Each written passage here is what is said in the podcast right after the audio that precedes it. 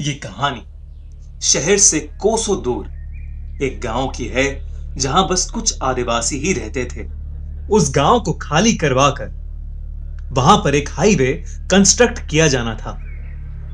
गाँव के आदिवासियों को हटाने के लिए वहाँ पर एक स्पेशल स्क्वाड भेजी गई। लेकिन उन्हें नहीं पता था कि उनके ऊपर क्या मुसीबत मंडरा रही है। उस गाँव में एक पहाड़ था। जिसका नाम था बेताल पहाड़। कहते हैं उस पहाड़ पर एक काला साया था। उस स्क्वाड ने उस पहाड़ के अंदर घुसने की बहुत कोशिश की, लेकिन उन आदिवासियों ने उन्हें रोक दिया। उनका मानना था कि बेताल पहाड़ श्रापित है और अगर उस पहाड़ का रास्ता खुल गया तो कयामत आ जाएगी और वो सब लोग मारे जाएँगे। जब हालात बेकाबू होते दिखे तो वहाँ पर एक बास स्क्वाड यानी उनकी टीम के सबसे जाबाज ऑफिसर सिरोही और उसकी टीम को बुलाया गया। सिरोही उस गाँव को जल्दी से खाली कराने के लिए पूरी तरह से प्रिपेयर्ड होकर आया था। एक रात सिरोही अपनी टीम को लेकर उस पहाड़ की तरफ़ निकल गया और उसने पहाड़ के अंदर जाने वाली गुफा का दरवाज़ा तोड़ दिया। शायद यही उसकी सबसे बड़ी भूल थी।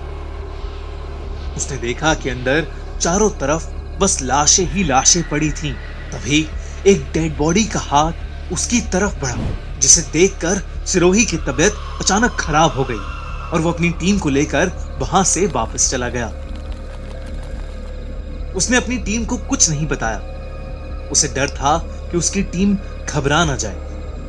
लेकिन उस रात सिरोही को कुछ समझ नहीं आया कि उसके साथ क्या हुआ। अगले दिन उसके पास एक आदिवासी भागती भागती आई, जो उसके पास आते ही रोने लगी। वो बार बार बोल रही थी, उसकी फौज आ रही है, वो वो सबको मार देगी। उस औरत ने सिरोही से कहा कि उसने पूरे गाँव का सत्यानाश कर दिया। वो पहाड़ बेताल देव का है, और वो श्रापित है। एक ऐसा श्राप जो मिटाए नहीं मिटेगा। और सिरोही ने उसका दरवाज़ा खोलकर सबकी जान मुसीबत में डाल दी है।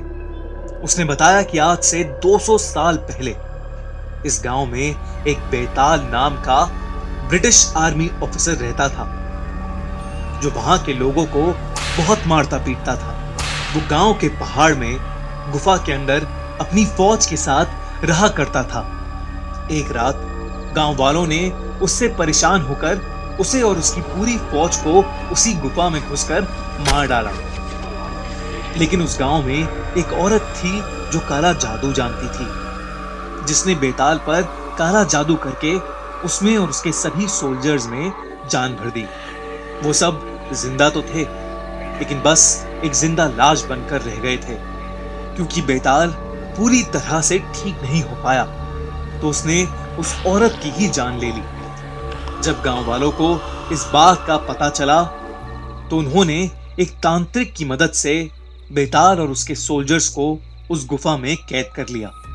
उस तांत्रिक ने उन सब गाँव वालों से कहा कि बेताल, अब एक देवता बन चुका है, जिसे कभी मारा नहीं जा सकता। वो एक दिन वापस ज़रूर आएगा। उस तांत्रिक के कहने पर उन गाँव वालों ने उसकी एक मूर्ति बनवाई और उसकी पूजा करने लगे। वो उसकी मूर्ति को खून पिलाने लगे, जिससे बेताल देव उस गुफा के अंदर हमेशा हमेशा के लिए बस जाए और कभी बाहर ना आए। उन्होंने उस गुफा के बाहर एक बड़ा सा दरवाज़ा लगाया, जिसे उन्होंने आज तक नहीं खोला था। सिरोही ये सब सुनकर बेहद घबरा गया। उसे समझ आ गया कि पिछली रात उसके साथ क्या हुआ था और उसने वो दरवाज़ा खोलकर कितनी बड़ी भूल कर दी है। सिरोही ने फैसला किया कि वो खुद उस गुफा में जाकर बेताल देव से लड़ेगा और उसे खत्म करेगा। सिरोही और उसकी टीम पूरी तैयारी के साथ रात में गुफा की तरफ़ निकल पड़े। जब सिरोही उस गुफा के अंदर घुसा तो उसे कुछ दिखाई नहीं दिया। लेकिन वहाँ एक अजीब सी बू थी। जैसे जैसे सिरोही आगे बढ़ा, उसे एक रोशनी दिखी। वो उस रोशनी की तरफ़ जाने लगा। वहाँ उसे बेताल देव की एक बड़ी सी मूर्ति दिखी, जो बेहद डरावनी थी।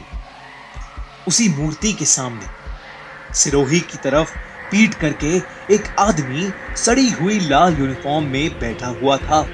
तभी जोरों से नगाड़ा बजने लगा, जैसे कोई जंग शुरू होने वाली हो। जैसे जैसे नगाड़ा बजने की आवाज़ तेज होती गई, वैसे वैसे सिरोही की दिल की धड़कनें भी तेज हो गईं। तभी वो आदमी, जो लाल लिबास में बैठा था, वो पीछे मुड़ा और ज़ोर ज़ोर से हंसने लगा। सिरोही समझ गया कि यही बेताल है। बेताल ने अपना हाथ ऊपर किया और हमला करने का इशारा किया। सिरोही ने पीछे मुड़कर देखा तो बेताल की मरी हुई फौज के सैकड़ों सोल्जर्स उसकी और उसकी टीम की तरफ़ आ रहे थे। सिरोही अपनी गन से उन पर फायरिंग करने लगा, लेकिन फिर भी वो लोग उसकी तरफ़ आते जा रहे थे।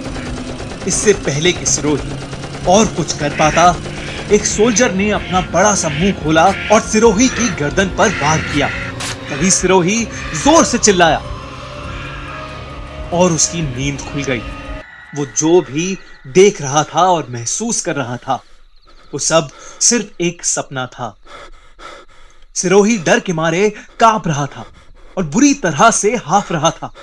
क्योंकि आज सच में वो बेताल देव से लड़ने जाने वाला था। अगर आप सिरोही और बेताल के बारे में और जानना चाहते हैं तो अभी नेटफ्लिक्स पर देखिए बेताल, एक हिला देने वाली इंडिया की पहली जॉम्बी हॉरर सीरीज़